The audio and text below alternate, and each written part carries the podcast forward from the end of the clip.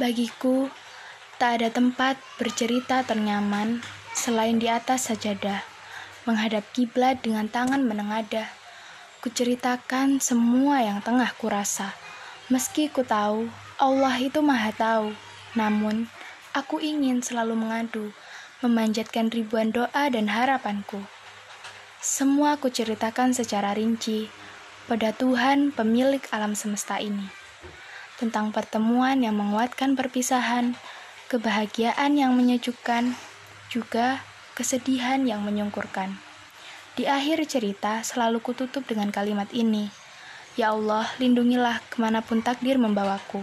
Lindungilah ke mana pun nanti hatiku berlabuh. Sebab engkau satu-satunya yang maha tahu bagaimana perjalanan hidupku.